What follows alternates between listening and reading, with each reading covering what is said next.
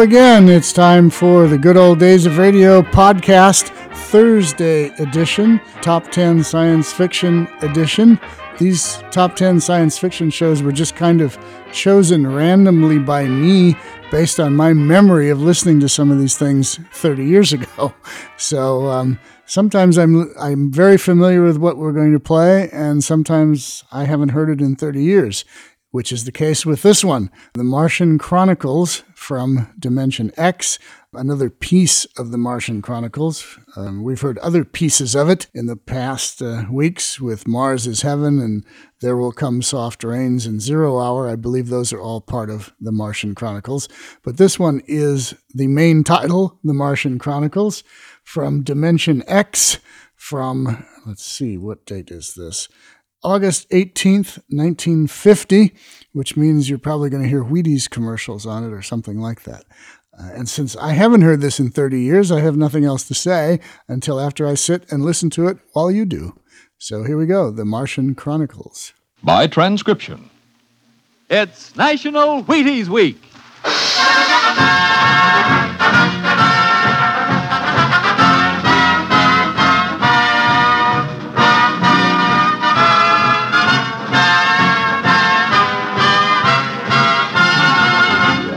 Yes, it's National Wheaties Week, and Wheaties present Dimension X. On stage tonight, Dimension X, another in the Wheaties big parade of exciting half hour presentations. It's National Wheaties Week, the week to buy Wheaties and eat Wheaties and enjoy them as never before. The time to really find out what difference a good breakfast with Wheaties can make. You know, you're getting protein when you dip into a bowl full of Wheaties. You're getting whole wheat minerals and vitamins. You're getting whole wheat energy. Yup, there's a whole kernel of wheat in every Wheaties flake. That's how a better breakfast, beginning with Wheaties, can help you step lively all morning long. And that's why all over this big country, folks are celebrating National Wheaties Week and stepping lively. So, how about it? Get out the big cereal bowl and help celebrate Breakfast of Champions. Pour out those golden flakes, put on the milk, put on the fruit, and let's have National Wheaties Week. You ready? Let's go.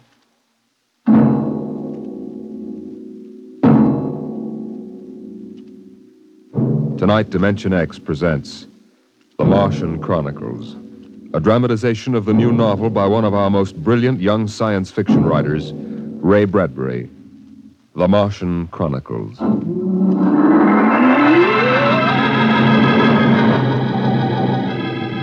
January in the year 1999. One minute it was Ohio winter with doors closed, the panes blind with frost, icicles fringing every roof, children skiing on snowy slopes. And then a long wave of warmth crossed the small town, a flooding sea of hot air. Bye, Mom. I'm going out. William McClellan, you come back here. You know you can't go out in winter without a coat. You want to catch your death of cold? But it isn't cold. It's warm outside. It's rocket summer. Rocket summer. You know, like Indian summer. The rocket lay on the launching field, blowing out pink clouds of fire and heat, cracking the icicles, melting the snow, making summer with every breath of its mighty exhausts. It seared the faces of the watching crowd and drove them back. And then they saw the red fire and heard the big sound as the silver rocket shot up toward Mars and left them behind on an ordinary Monday morning on the ordinary planet Earth.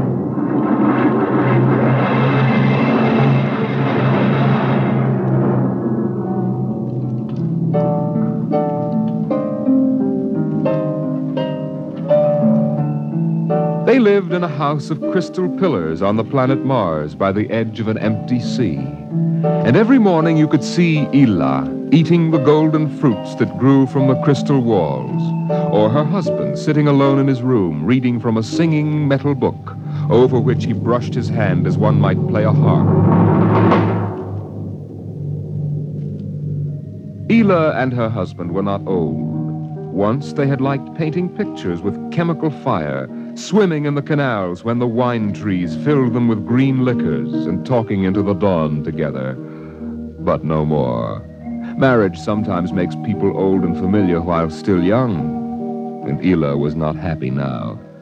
This morning she sat dreaming between the crystal pillars and wished that somehow a miracle might happen. And then suddenly. Ylla, did you call? No. I thought I heard you cry out. Did I? I was almost asleep and had a dream. In the daytime? Hmm. You don't often do that. Strange.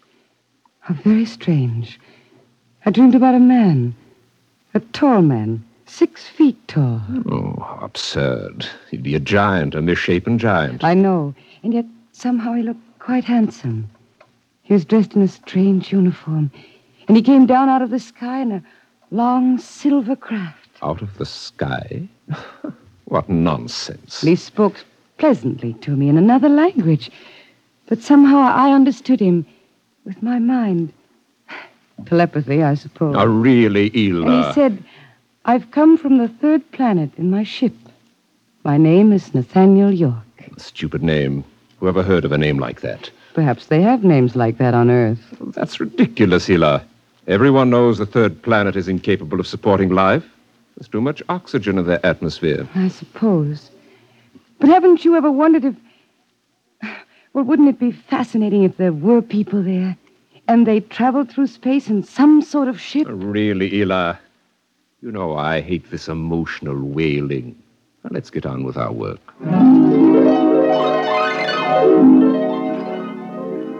Evening came. The twin white moons of Mars were rising, and the house closed itself in like a giant flower. A wind blew among the pillars, stirring Ylla's russet hair, crooning softly in her ear. And it was then that she began singing the song. Drink to me only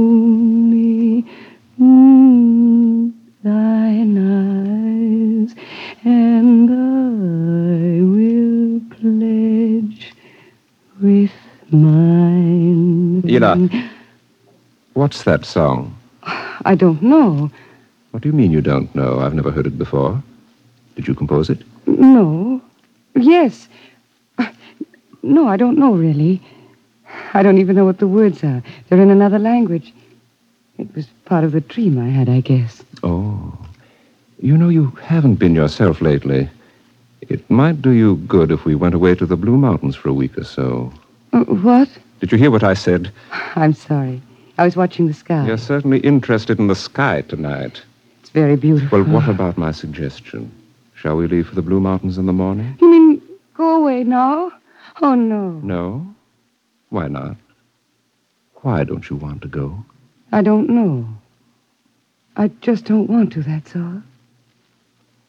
Or leave a kiss, mm, the cup, and I'll not ask for... Ylla, I'm sick of that silly song. It's late. Let us sleep.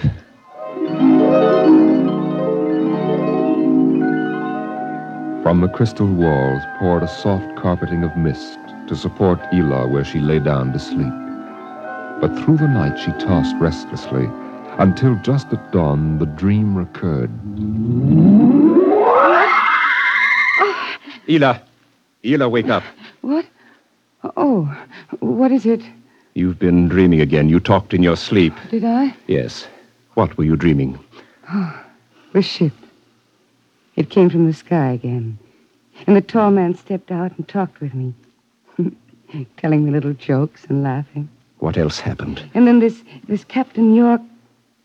Oh, I can't. It's all so silly. Tell me! He said I was beautiful. And then he kissed me. I thought so. What else?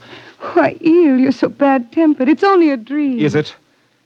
You know I can read your mind. You can't keep secrets from me. Well, all that happened was this Captain York told me. Well, he told me he'd take me away in his ship into the sky. Take me back to his planet with him. it's quite ridiculous, really. Ridiculous, is it? You should have heard yourself. Fawning on him, talking to him, singing with him all night. In your dream, he landed in Green Valley, didn't he? Please. And he told you he was coming today. Yes. But what's come over you? It was only a dream. You can't be jealous of that. No, no, I suppose not. Forgive me. I'm being childish. Yll, you're sick. You've been working too hard. No, no, I'm all right. But perhaps you're right. Maybe I could use a little relaxation. Yes. I think I'll take the morning off and go hunting. Hunting? Yes, in Green Valley.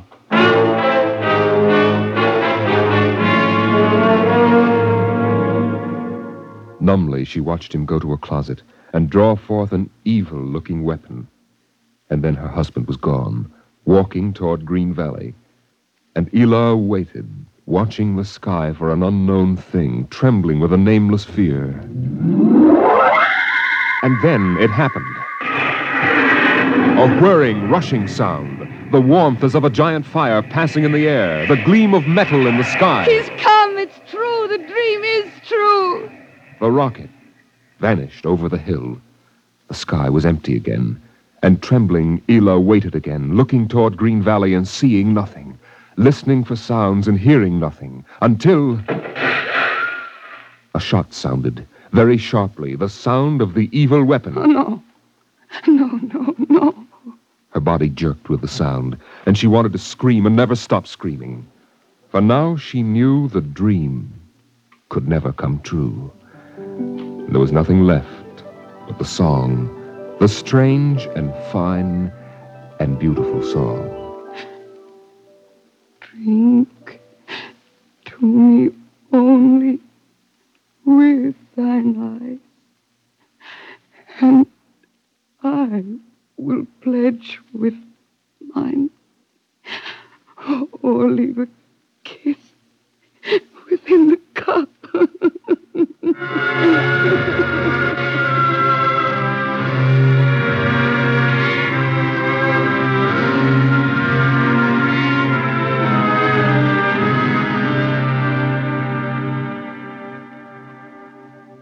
But still the rockets came. The next ship came down from the stars and the black velocities and the silent gulfs of space and landed by night near a Martian city. The men made their way to the outer rim of the dreaming city, and then Jeff Spender went in to reconnoiter while the others watched and waited.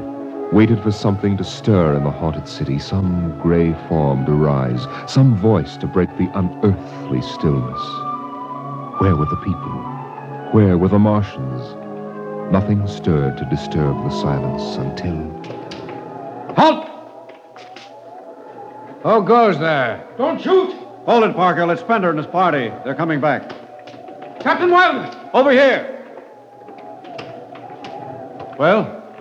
Captain, we've searched the city. People were living here last week. People? Martians. Where are they now? Dead.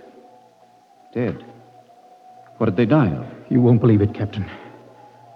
Chickenpox. Good Lord, no. Yes. No resistance to an Earth disease, I guess. So the other rocket did get through to Mars. It looks like it, Captain. God only knows what the Martians did to them. But at least we know what they did to the Martians. You mean they're all dead? Yes. This planet is through. Hey, you hear that, guys? We're safe. Break out a bottle, Cookie. Let's have a drink to celebrate. Stop it, Parkhill. Put down that bottle. Ah, what's eating you, Spender? The planet's ours now. We got to christen it, don't we? I christen thee the city of. Uh, I christen. Hey, Parkhill City. Parkhill, I warned you. All right, Spender, that's enough. That'll cost you a $50 fine.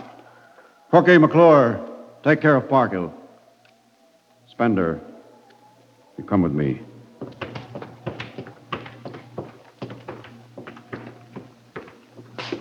All right, Spender, why did you hit him? I don't know, Captain. I was ashamed, I guess. Ashamed of Sam Parkhill and the noise and the spectacle the whole crew is making. It's been a long trip. It's only natural they'd want to have their fling. Yes, but where's their sense of what's right? Their respect for what's happened here? Captain, a race builds itself for a million years, refines itself, builds cities like this one, does everything it can to give itself respect and beauty, and. and then. it dies. Of what? Not anything fine or majestic or fitting, but. but a dirty little thing like chicken pox. And Sam Parkhill wants to celebrate. I know, Spender, but you've got to remember you've a different way of seeing things. I'm seeing things all right. I'm seeing what we'll do to Mars. We'll rip it up, rip the skin off, ruin it the way we've ruined our own planet. Captain, look at the city. It may be the last time you'll ever see it this way. Beautiful in the moonlight, isn't it? Yes. There's a poem by Byron that describes it and how the Martians would feel tonight if there were any any of them left to feel. So we'll go no more a roving so late into the night. Though the heart be still as loving and the moon be still as bright. For the sword outwears its sheath, and the soul wears out the breast. And the heart must pause to breathe, and love itself must rest. Though the night was made for loving and the day returns too soon. Yet we'll go no more a roving by the light of the moon. Without a word, the Earthmen stood and looked at the city. The bottle lay shattered at Sam Parkhill's feet, and the sour stench of liquor filled the cool air. The men of Earth had come to Mars.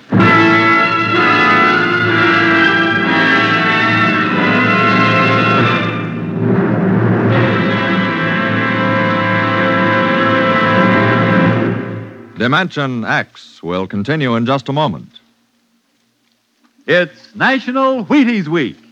Yes, the week when everybody tries Wheaties, even an orchestra leader. And here he comes from behind the scenes in radio to help celebrate National Wheaties Week, Mr. Von Dexter. Thank you, Frank. Hello, folks. I understand this is National Wheaties Week. I kind get a kick out of that. The only breakfast food in the world with a week of its own. And I'm here for just one thing to ask you to try Wheaties during National Wheaties Week. There are a lot of us whose voices you've never heard on the Wheaties big parade of radio programs, you know. Backstage people. Like musicians. Right, Frank, like musicians. We'd get great pleasure from knowing you like these programs well enough to buy a box of Wheaties tomorrow. Wheaties are good. They're nice to eat. I like them. I think you will. Try them once during National Wheaties Week. Will you do that? Von, I think the folks will. Good. Thank you. Good night.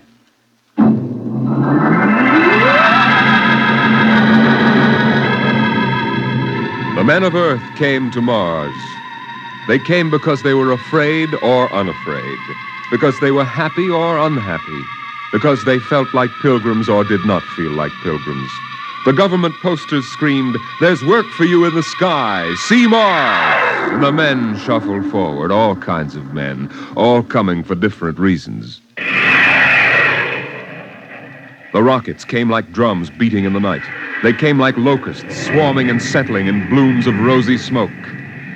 Mars was a distant shore, and the settlers spread upon it in waves. First the pioneers and builders, then the people of civilization. Some came because they were afraid of a coming war on Earth. Some came because they were afraid of nothing. Some came to escape from the smell of the subways and the cabbage tenements. And some came from houses like the one in Ohio. It was a good house, the house in Ohio, and for six years the family had lived there contentedly, enjoying music and poetry and the rich, warm things of life. For the house had been built to be lived in in the year 2020.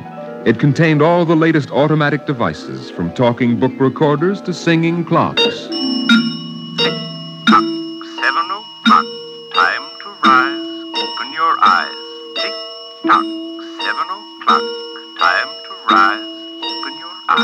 As the family rose and dressed, the beds whirred electronically and made themselves.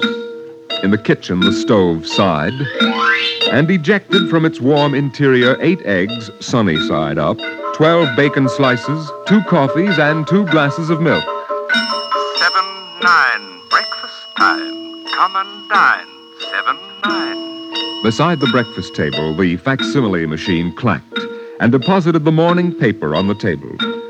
The headlines today spoke ominously of the danger of a coming war, and the man frowned as he read the news. Today is August 4th, 2026. Insurance, gas, and atom heat bills are due. And today, remember, the family has planned a picnic. Gee, Dad, are we really going? Sure, Timmy, why not? It's raining out. It's not raining where we're going, son. Now run upstairs, pack your fishing tackle. We're going on our picnic, all right. Okay, Dad. Bill, are you sure we ought to go? Yes. Have you seen the headlines this morning? Looks bad, doesn't it? Mm-hmm. The rocket's ready. All we have to do is pack and take off. I know, but. Well, flying to Mars, it seems so crazy. Well, all right, then we'll go. Should we tell the children why we're going? No, not yet. Let them enjoy the picnic. The house went on with its appointed tasks. 9.15, time to clean. 9.15, time to clean. Out of the molding darted hundreds of tiny mechanical mice, all rubber and metal. They sucked up the dust and dirt in the house and popped back into their burrows. In the walls, relays clicked, memory tapes glided under electric eyes, recorded voices moved under steel needles.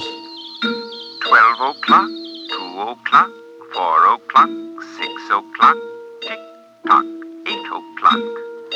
Evening came. In the living room, the hearth fire bloomed out of nothing, and the phonograph spoke from beside the fireplace. Mrs. McClellan, what poem would you like to hear this evening? Mr. McClellan? Since you express no preference, I shall select at random from among your favorites. Sara Teasdale, There Will Come Soft Rains.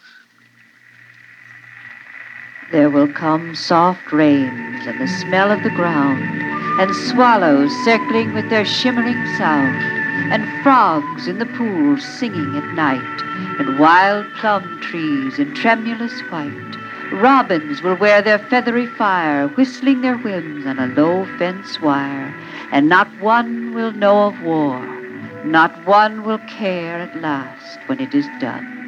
Not one would mind, neither bird nor tree, if mankind perished utterly.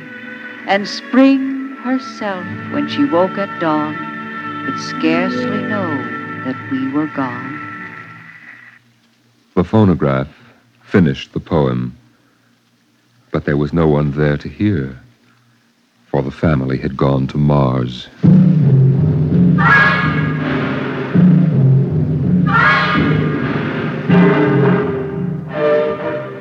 On the Martian desert beside the highway, there rose a blare of red and yellow neon lights that spelled the death of Jeff Spender's dream. Sam's hot dog stand was what the sign read, and Sam, of course, was the same Sam Parkhill who had fought with Spender years before. 10,000 rockets were reported leaving soon for Mars, with 100,000 hungry customers, and Sam wanted to be ready for them. Hey, look up there, Elma. Hmm?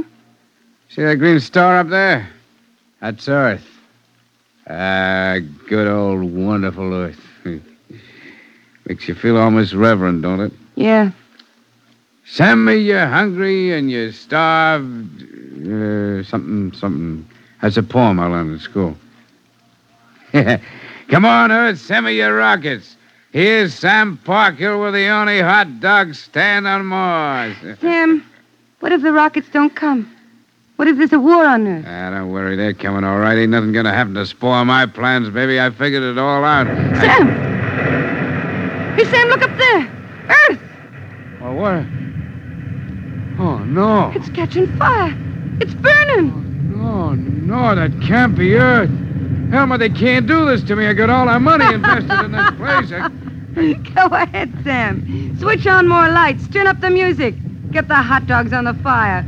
There'll be another batch of customers coming along in about a hundred million years. Oh, no, it couldn't be. What a swell spot for a hot dog stand. Let you in on a little secret, Sam. This looks like it's going to be an off season.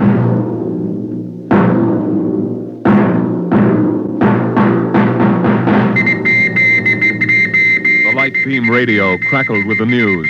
War! War! War! By morning, the shelves of the luggage store were empty, and the rockets were blasting off, headed back to Earth. In a few days, everyone was gone, and the planet of Mars once more lay deserted and silent.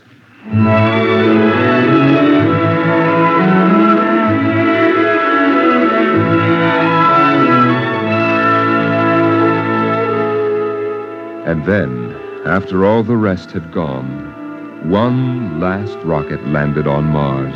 A small, family sized rocket come all the way from Earth. It seemed a long way to go for a picnic, but Dad had suggested a fishing trip, and Mother thought the whole family would enjoy a vacation. So here they were, floating down a Martian canal, with Timothy sitting in the back of the boat with Dad and Mother up front holding Alice the baby, and the deserted Martian towns drifting slowly by. Dad, What is it, Timmy? when do we see the Martians? You promised we would. Soon, Tim, soon. Oh, but William, the last Martians died out years ago.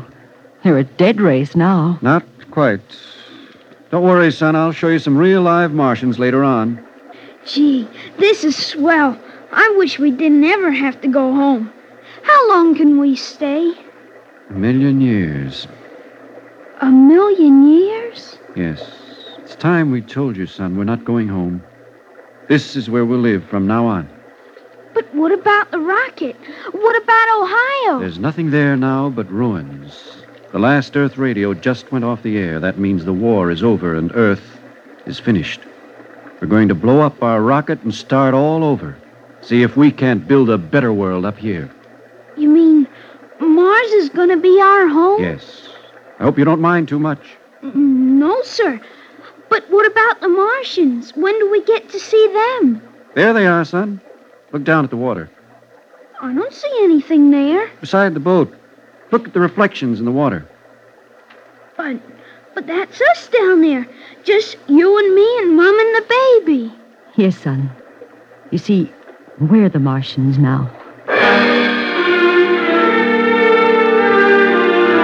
For a long, silent moment, Timmy stared down at the reflections of the family in the waters, and the Martian stared back up at him. Then he lifted his eyes to the deep ocean sky, trying once more to see Earth and the house he had always called home. But Earth was too far away, and the house was now only a heap of radioactive rubble. Only one wall remained standing, and within the wall a voice spoke again and again and again. Not one would mind, neither bird nor tree, if mankind perished utterly, and spring herself, when she woke at dawn, would scarcely know that we were gone, that we were gone, that we were gone, that we were gone, that we were gone, that we were gone. 2026. Today is October 5th, 2026.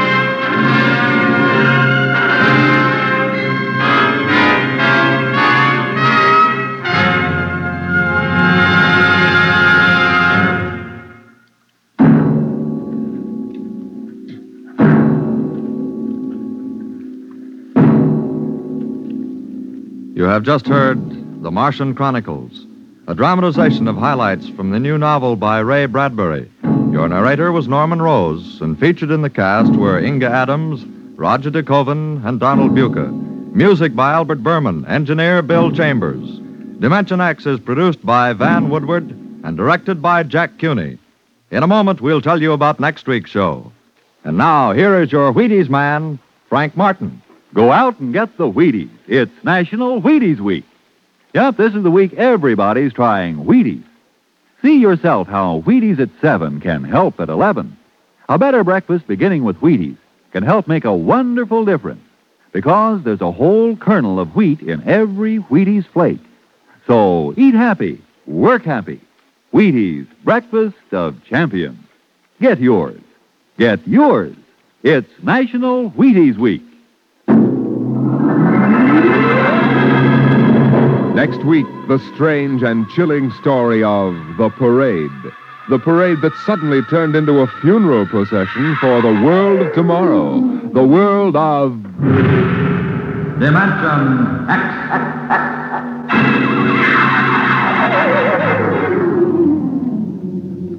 And this is the Wheaties man, Frank Martin, inviting you to listen on Saturday, that's tomorrow night, to Joel McCrea in Tales of the Texas Rangers on the Wheaties Big Parade. See you then. Remember, it's National Wheaties Week. Swing your partners right and left. It's National Wheaties Week. Come on, everybody, to the Wheaties party. Eat a lot of Wheaties like the champions do. Dance together, cheek to cheek. This is National Wheaties Week. Eat a lot of Wheaties like the champions do. Wheaties, a breakfast of champions. The preceding was transcribed. Coming up is Jack Late. Listen for Bill Bendix, October 6th on NBC.